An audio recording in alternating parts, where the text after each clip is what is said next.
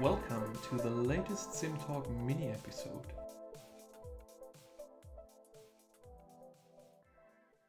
I'm sure you've heard the meme. Data scientist is the sexiest job of the 21st century. The Harvard Business Review decided in 2012.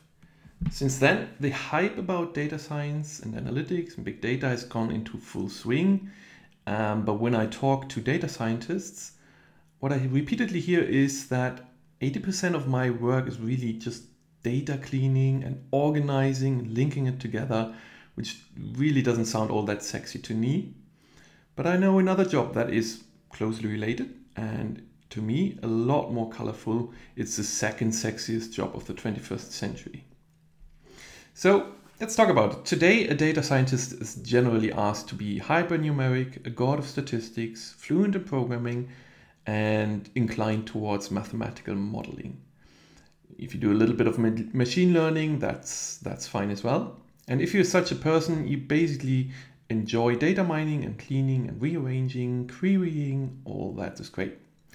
However, a, a Fortune article a while ago actually argued that the next generation of software will basically eat your daily grind for breakfast all that dull, repetitive, number crunching tasks will be done by computers eventually because they're simply better at it. They can even provide conclusions. So, artificial intelligence will sift through your data. They will provide the analysis and explain the findings. So, it could be that the demand for the current data scientist work will fall dramatically once the technology is in place. So, it might be a good idea to think ahead.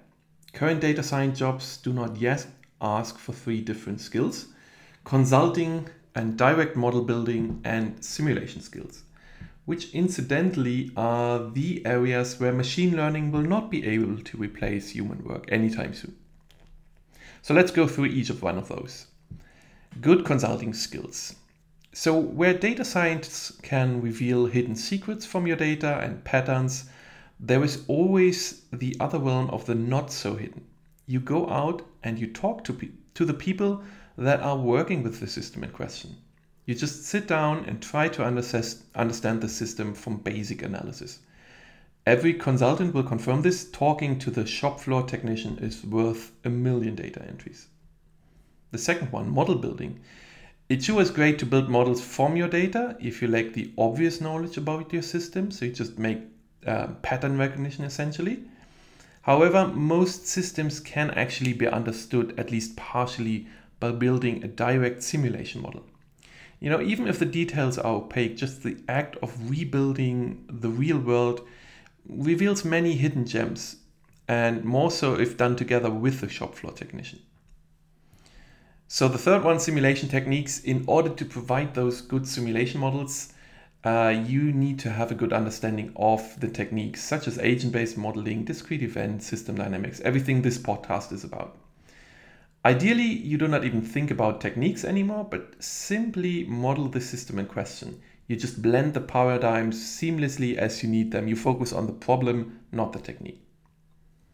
So you might say, gosh, we should ask even more from future data scientists. Well, not really. What I'm arguing is that we might ask for the wrong skills these days, skills that will be replaced by computers soon. Things that are hyped as cool but are 80% boring. We should make data scientists learn skills that are here to stay beyond the machine learning revolution. Not data cleansing, not querying data, not linking databases. When we ask for the right skills, we end up with this simulation model, in my view. We try to make sense of data, we are hypernumeric, we apply statistics all the time. However, the difference is that we try to understand the system directly via consulting, talking to the people, and building it as an explicit simulation model. We don't just create mathematical models from data and use those to predict the future.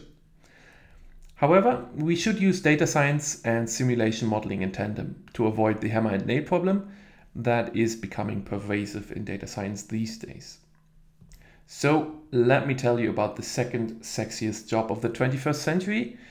As a simulation modeler, my work is really colorful. I build virtual worlds that behave like real world equivalents I have aircrafts moving from A to B, I have legislation impacting water usage, I have bottles of Coke moving through factory floors.